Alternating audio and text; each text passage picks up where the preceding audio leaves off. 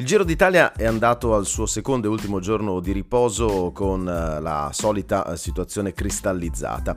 Finora abbiamo avuto 9 tappe su 13 vinte da ragazzi in fuga, le altre 4 sono state volate, più le due cronometro eh, portate a casa da Remco e Venepool prima di dire addio al Giro d'Italia.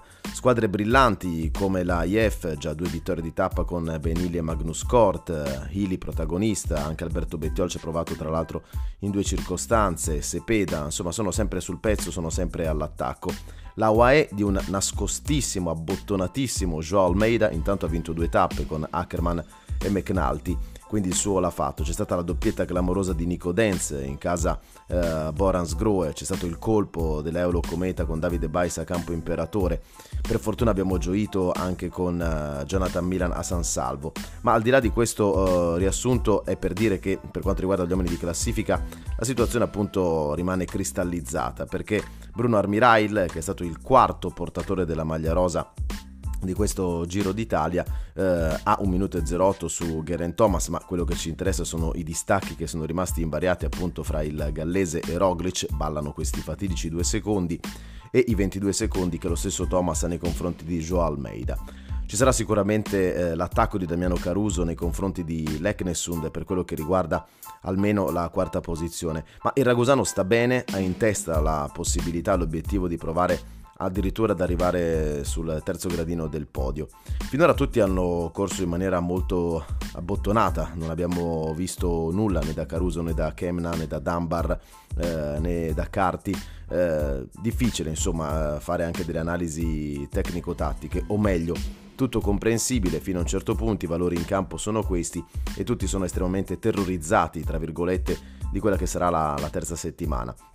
Ovvio, Bergamo avrebbe meritato forse uno spettacolo diverso perché c'era un oceano di gente ieri sistemata sulle varie salite, dal Selvino a Valcava, alla Roncola, per non passare del grande entusiasmo eh, sulla boccola, no? lo strappo che porta a Bergamo Alta. E quella è una delle fotografie che ci teniamo ben salde nel cuore. Eh, c'è stata anche una piccola scaramuccia eh, su Twitter eh, fra Voters, il patron dell'IF, e Thibaut Pinot, perché sostanzialmente ha detto ecco uno come Benili si è congratulato con eh, McNulty è andato a fargli i complimenti così che ci si comporta non come ha fatto Pino questo era il riferimento chiaro che si va dopo il secondo posto dell'altro giorno a lamentarsi insomma con eh, la stampa per dire quanto è dura la vita quanto sono stato sfortunato eccetera eccetera Pino su Twitter gli ha risposto con un laconico Who are you? Chi sei tu? riferito a Voters e quindi c'è stato anche questo siparietto. In realtà per fortuna che c'è un po' di benzina ogni tanto su qualche dichiarazione, su qualche scaramuccia come appunto quella fra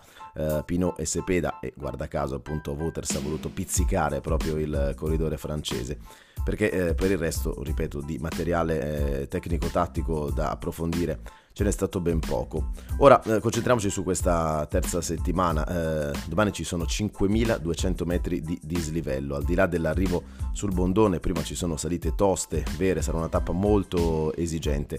La speranza, come sempre, è quella di vedere protagonisti gli uomini di classifica. Non è così scontato perché bisognerà capire eh, chi eh, vorrà tenere in mano la corsa, però è anche il momento insomma, di prendersela questa rosa, anche Roglic voglio dire potrebbe gestirla nelle ultime settimane senza grossi patemi. Non andrà sottovalutata la frazione di Val di Zoldo perché sono salite magari meno conosciute ma comunque eh, toste e poi naturalmente c'è il tappone con le tre cime di Lavaredo con eh, Giao Valparola oltre appunto all'arrivo eh, mistico in qualche modo sotto le tre cime. La cronoscalata dell'Ussari sarà eh, probabilmente il punto determinante, eh, quello in cui verranno decisi i giochi di classifica, ma soprattutto la vittoria di questo Giro d'Italia, a meno che non salti qualcuno veramente, soprattutto direi fra Thomas, Roglic e Almeida, in una di queste eh, tre tappe che anticiperanno la cronoscalata finale. Vediamo, perché il eh, caldo, tra virgolette, il bel tempo che dovrebbe dare un po' più di respiro ai corridori in quest'ultima settimana.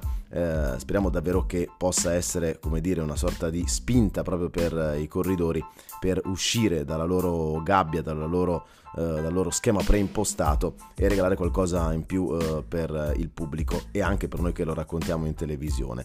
Eh, anche l'anno scorso il Giro d'Italia fu estremamente bloccato, lo ricorderete, fino praticamente all'ultima tappa e agli ultimi 3 km della Marmolada quando attaccò Hindley, peraltro senza nemmeno vincere quella tappa che si portò a casa il Puma di Taino Alessandro Covi.